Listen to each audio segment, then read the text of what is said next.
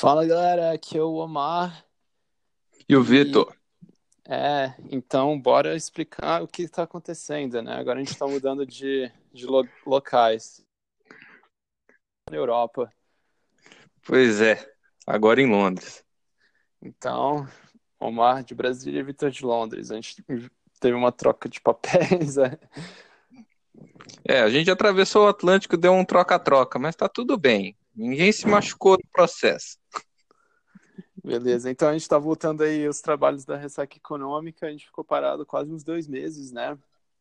Pois é, cara. que o Vitor tava de mudança até ele se ajustar aí e eu entrando num, no meu segundo mestrado, então a gente estava se ajustando aí para poder voltar a gravar é, esses episódios para o pessoal aí de casa. Pois é, agora com força total. Então hoje a gente vai ter um, mais um bate-papo um pouco mais geral sobre o que está acontecendo no Brasil e no mundo, só para a gente voltar aí no ritmo, né? É. E, e se atualizar, né, com tudo. É, Pois é. a gente estava conversando sobre o que aconteceu essa semana, né, com o Banco Central, né? É, Isso. o BC decidiu começar a fazer físico, né? Algo que não acontecia há 10 anos, né? A última vez que eles fizeram foi em 2009. Uhum. E o, Banco Central tem feito isso também para controlar um pouco aí o preço do, do real para o dólar, né? Que anda alto, né? R$ reais e sete, né? Se Pois é, uma baixada, né? A gente tinha visto aí o potencial de chegar a 3,50 de novo, mas não deu muito certo. É, assim, é, ultimamente o real pro dólar tem sido muito volátil, né? Então, assim, e com essa volatilidade aí subindo cada vez mais ao longo de 2019, o Banco Central se viu na obrigação de dar uma intervinda, né? É.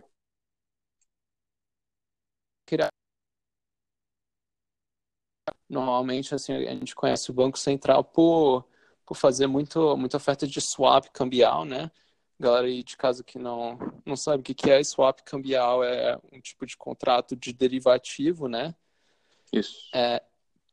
E que normalmente assim, empresas fazem é, por intermediação do Banco Central, mas quando você faz esse contrato, ele só vem como direito, o direito financeiro, né? De você ter aquela, aquela quantia, né? De dinheiro.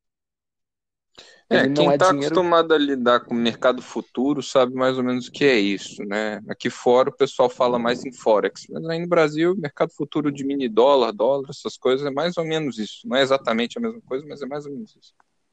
Exatamente. E, assim, muitas das intenções do Banco Central é por, por adotar essa medida, porque muitas dessas empresas brasileiras que trabalham no exterior, né, que, tipo, multinacionais, elas têm muitas dívidas, né?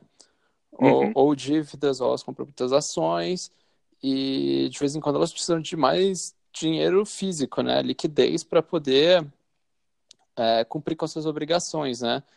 E, e o Banco Central se viu na, nessa situação para para abrir a oportunidade, né, para ajudar essas empresas, tanto quanto o cidadão que viaja para o exterior e precisa, né?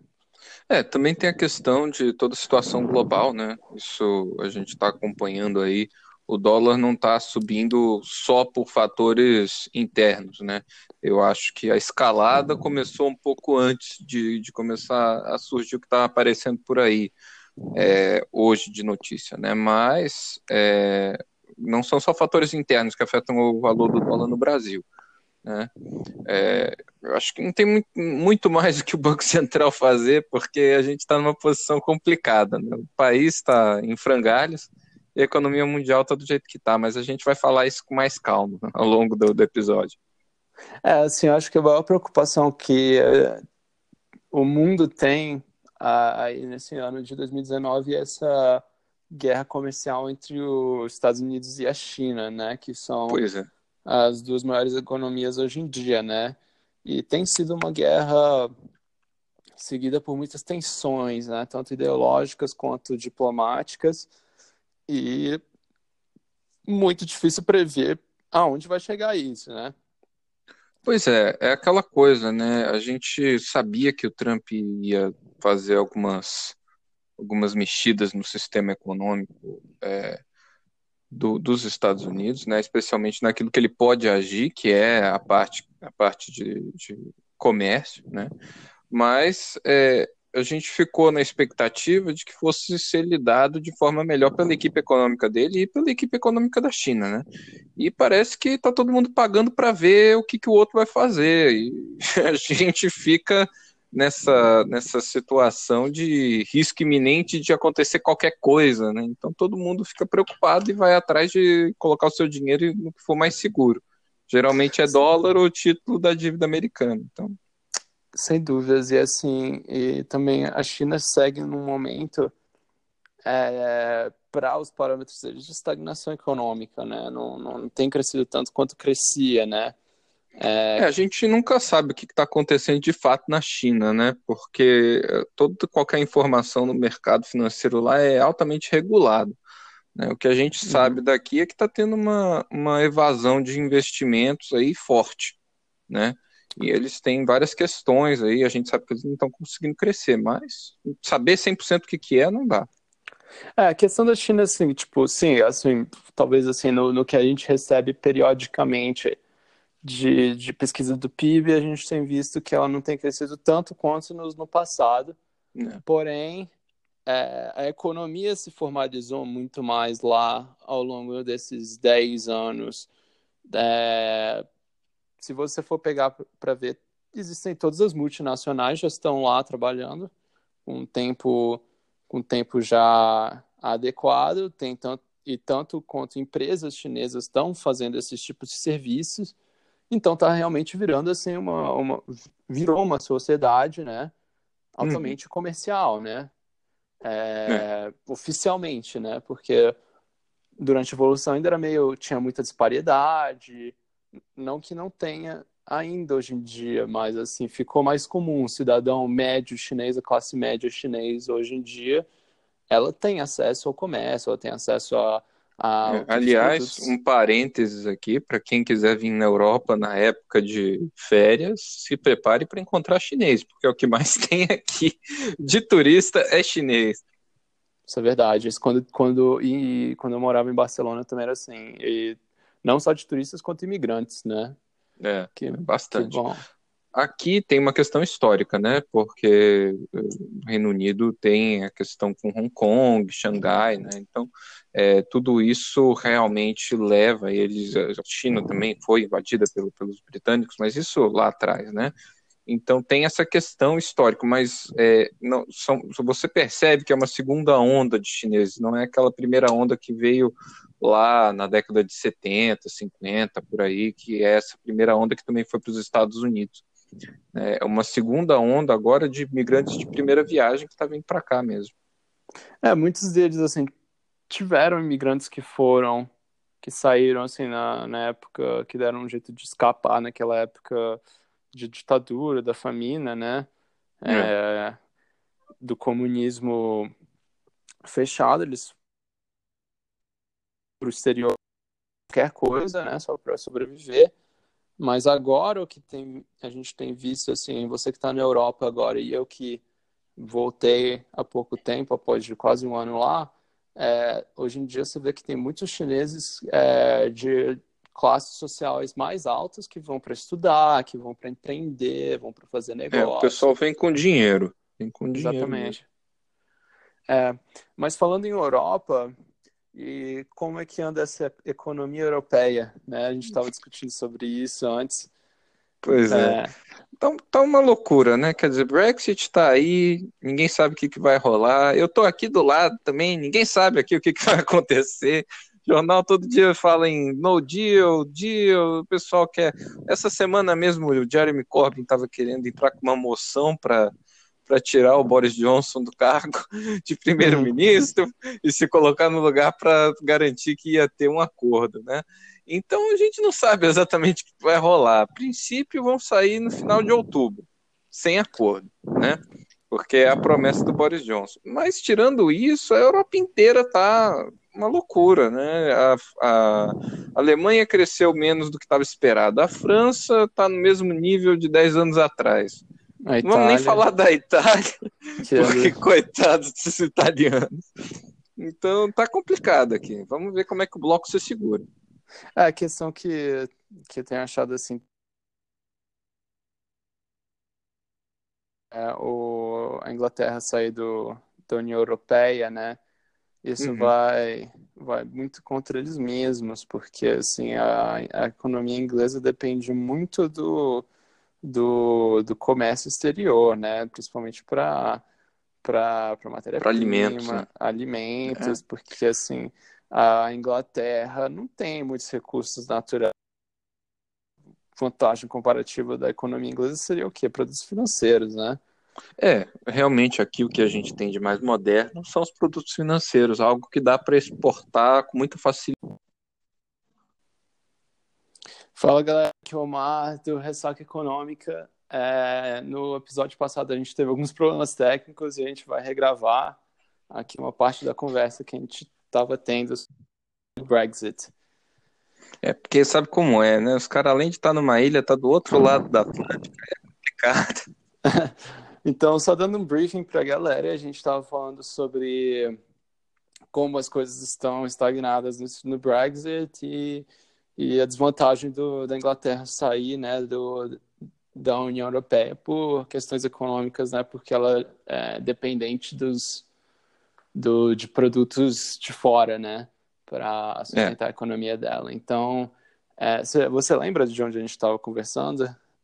É, a gente estava falando mais ou menos isso, demos um, um, uma introdução nisso, né? A Inglaterra está saindo da Europa, todo mundo sabe, é, mas a, a visão que você tinha colocado era relativa a, isso. Você quer dar prosseguimento? Depois eu ponho no ponto? Sim, é, o que eu estava falando aí para os ouvintes de casa ficarem ligados é que, assim, é, a vantagem comparativa da, da Inglaterra é que ela é forte em produtos financeiros, né? É. Mas ela precisa de produtos básicos e alimentícios do resto da Europa para sobreviver, né? E ela saindo do Brexit, ela fica muito mais difícil. Quer dizer, tendo o Brexit, fica muito mais difícil para a Inglaterra manter essa diplomacia de exportação, né? Ou de, de até meio contratual mesmo é, com as outras é, economias europeias, né? É, eu acho que assim tem esse ponto e a gente não pode descartar. Realmente é uma complexidade muito grande você renegociar tudo que já estava certo, né, com, com, com a Inglaterra, o Reino Unido fazendo parte do bloco europeu, né. Mas é, não dá para subestimar também o poder do, do lucro, né, que, que essas empresas vão deixar de ter, né, os produtores vão deixar de ter não vender para o Reino Unido. Eu acho que, é, por mais que, que possa se perder um pouco aí no, nesse meio termo, deixar de vender para eles, eles não vão deixar de vender. Né? Tem uma série de outras coisas e análises especulativas né, em relação ao bloco europeu como um todo, se ele consegue se sustentar ou não depois da saída do Reino Unido. Né? Ah, então... sim, na, na, na minha opinião, é, o bloco europeu uma coisa que ele faz, porque assim, como eu disse, assim, a, a Inglaterra é um país importante para a União Europeia, sim, mas ela não ditaria tudo, porque vamos supor, que nem eu falei, a vantagem comparativa dela é para os financeiros. Ah, a gente não vai muito longe. A Alemanha também é muito forte nessa parte. Você pega o Deutsche Bank, o Deutsche Bank, é, ela praticamente, praticamente, é, praticamente rege a parte de bancos comerciais aí no, na Europa, né? É, e também, assim, o, o, Banco Central Europeu vai ficar dentro do que eles sempre fazem, né? É, eu vejo, assim, como muita desvantagem para a Inglaterra si, si mesmo, né? Até para os outros países que são da, da, da, região lá do Reino Unido, tipo a Irlanda, eles vão até se dar muito melhor, porque eles são da, da União Europeia também. É, isso é a minha opinião, né? Assim, por uma questão ideológica que eles têm lá, mais conservadora, é, eles estão dando um tiro no pé. com... É, assim, eu acho que a gente não tem como saber, né? É aquela coisa. Se a gente tivesse bola de cristal, todo mundo aqui já estava rico. Mas, é, sim, com certeza vai ser um período complicado. É, até estabilizar de novo depois, né? E aí a gente não tem como saber o que, que vai acontecer, se eles vão continuar lidando da mesma forma com o Reino Unido como eles lidam agora e só vão aumentar algumas taxas, né? Tem toda a questão da fronteira da Irlanda do Norte, uhum. é muito complicado. E tem os Estados Unidos querendo mercado novo, né? Quer dizer, é um mercado a mais para os americanos poderem vender. Claro que tem uma diferença você atravessar o Atlântico e atravessar o Canal da Mancha, né? Mas é, ainda assim existem essas possibilidades. Agora, é, do ponto de vista prático, né? Qualquer coisa que vai acontecer depois de um Brexit vai levar pelo menos uns seis meses para se, se ajustar a toda a parte regulamentar, né? De lei, de acordo, etc. Então, esse tempo vai ser perdido de um jeito ou de outro. Cara, eu né? acho que vai demorar até mais, porque. é, ter... eu falo no mínimo, né? Eu falo no é, mínimo. Seis meses é no mínimo. Porque vai ter muito lobby, vai ter muito conflito de opinião, vai ter muita negociação, essas coisas são muito engessadas, sabe? E ainda tem. É, ainda sempre tem... tem... mas a gente tem que ver o seguinte: os, os britânicos vão estar numa desvantagem comparativa muito grande para negociar. Então, se eles, se eles quiserem resolver alguma coisa, vão ter que negociar rápido. É, Tem esse incentivo. É, eu gostei desse termo que você utilizou aí, desvantagem comparativa, né? Que a gente só fala da, da parte de é. vantagem, é. né? A gente nunca é. pensa do outro lado, né? É, é, é, assim, é muito, é muito delicada a situação, né?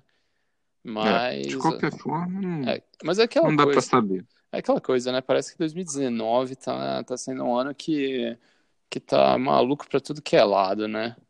É, é não tem jeito, não tem para onde escapar. Exatamente. E a gente ainda vê assim, você pega a gente fala, ah, tá, Europa, a Europa vai, não vai se afetar tanto quanto a Inglaterra nessa questão, mas a Europa está tendo muitos problemas deles, o qual a gente discutiu no episódio passado, mas é, tem até nas questões lá do, do, das taxas de juros, né, da, da Europa que estão extremamente baixas, né, estagnação econômica, é, falta de produção industrial, né? E assim, a Europa também está num é. momento aí de muitas incertezas, né? É, a gente ainda tem que atrelar a isso a questão da, da, dos mercados, é, digamos, é, não digo emergentes, mas é, porque isso com, vai confundir em, term, em, termos, né? Não estamos falando de Brasil aqui, mas é, existe uma revolução industrial, vamos dizer assim, acontecendo para energias não necessariamente mais verdes, mas vamos dizer assim, energias diferentes do modelo petróleo que a gente está acostumado. E isso também tem um impacto, né? Quer dizer, ninguém está comprando carro, é, todo mundo está tá evitando sair, tem uma série de outras questões ambientais envolvidas também, mas ninguém está com dinheiro para essas coisas, não. Então, é, a indústria sofre com isso, né? Sem dúvidas. É, não, a gente está tá realmente assim, vivendo assim, um momento de destruição criativa a cada dia, né? Todas essas relações de mercado estão, é. estão mudando assim num, num piscar de olhos, né? E a gente tem, tem visto isso ao vivo em Ásia. É. Mas é uma questão assim mais de aquela famosa coisa de que tipo para tudo entrar em equilíbrio tem que ter tem que ter um pouco de caos, né, no sistema para é, tem que ser, ter seus ajustes, não pode ser só crescimento, né? É, enfim, eu acho que a grande revolução vai vir quando o primeiro grande investidor tentar colocar os seus, seus investimentos em segurança comprando Bitcoin ou alguma criptomoeda. Quando isso acontecer, a gente vai ver uma reviravolta mesmo. É, assim, a questão que eu vejo dessa, dessas criptomoedas, assim, que o sistema de negociação pelo blockchain é só uma questão de tempo para se consolidar, assim, oficialmente dentro das instituições bancárias e, e bancos centrais. Assim, é. na minha opinião, eu não, eu não vejo é, criptomoedas assim substituindo é, as cotações que a gente tem hoje em dia. Eu vejo assim muito mais assim, tipo, é, um lastro, tipo, sei lá, de real para libra por Bitcoin, uma coisa assim, ou dentro do blockchain, porque assim, a, a, a criptomoeda ela não tem é, ela não tem tipo aquela liquidez, entende? Ela não tem é, não é algo tangível, né? É só um é meio que um dinheiro invisível, né? É, sim, mas eu digo no sentido seguinte, né? É, tá demorando para ser feito é, isso que a gente espera e que realmente vai acontecer em algum momento, mas a gente espera, esperava que fosse um pouco mais cedo de aplicação um pouco de blockchain em transações comerciais, né? Então, quem sabe isso sirva para uma, uma chacoalhada né, no sistema. Eu acho que eventualmente vai ter algum caso eu assim. Eu vejo que, por enquanto, eu estou falando aqui por mera especulação, porque eu não sei o que acontece dentro desses bancos e grandes empresas, né?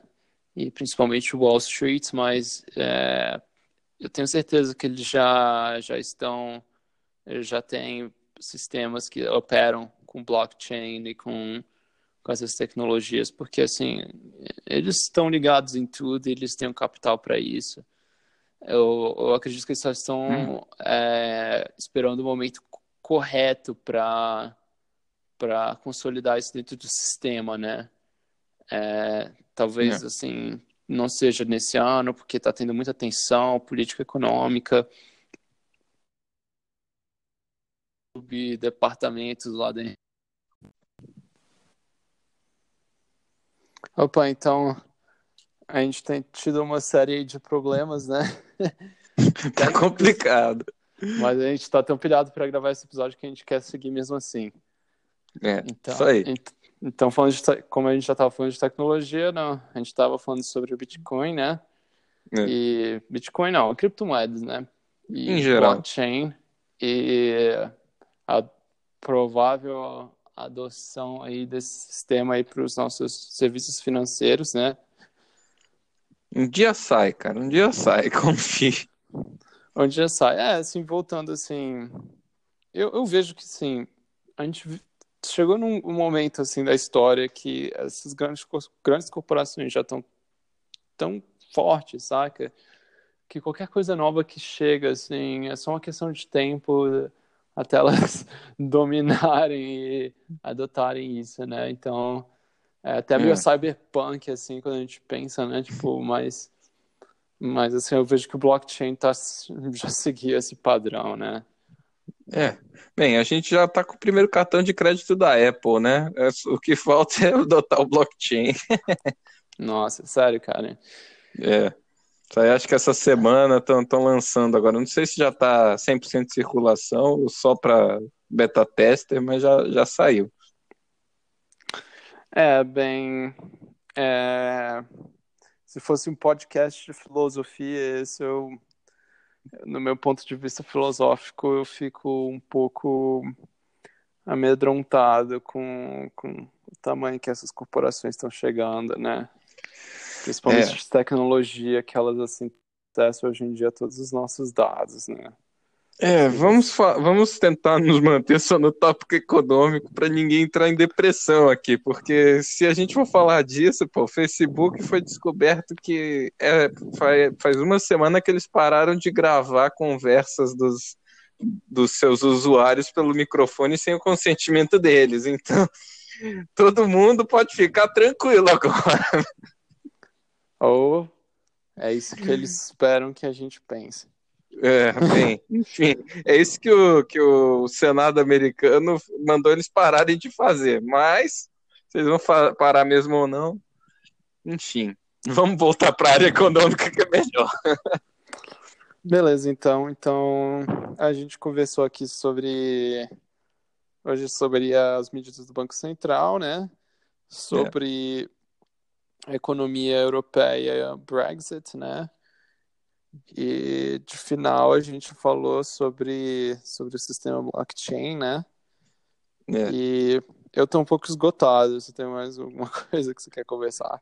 Eu quero só falar mais uma coisa. Mais difícil que o S do Senna é só a curva de yield invertida dos títulos do Tesouro Americano. Então, minha gente, se prepara. Ah, isso rende até um próximo tópico, né? Para um próximo episódio, assim. É o que vai ser a próxima conversa, com certeza. E o fato dos Estados Unidos não estar tá conseguindo inflação, né? É isso aí. Então, né? Eu acho, acho tão interessante isso, assim, tipo, tem algumas coisas na economia que são muito paradoxais, assim, enquanto alguns países sofrem de, de muita inflação, outros precisam de inflação. Para se manter, são... né, cara? É um negócio muito estranho. A gente pode manter isso para outro dia, vai, vai render muita conversa. Vai ser um daqueles episódios longos. É isso aí. É isso, isso aí então, galera. Então, que bom que a gente está voltando aí depois desse ato que a gente teve de dois meses, né? É. E bora ver se esses papos não dão muita ressaca, porque. eu tô tomando chá para ver se, se passa a minha ressaca. É, eu confesso que eu tomei só um café antes desse episódio aí pra, pra, é. preparar. Mas é isso aí, a gente tá chegando aí a um novo momento no Ressaca Econômica e em breve também estaremos divulgando aí nossas páginas nas mídias sociais. E assim que a gente tiver, a gente vai convidar vocês aí do seu computador, do seu smartphone, para dar um apoio para a gente, para a gente continuar fazendo conteúdo aí de graça. é isso aí. Beleza? Então, então é isso aí, Vitor. Fica para a próxima. Grande abraço. Isso aí. Falou, abração. Boa noite, gente. Tchau.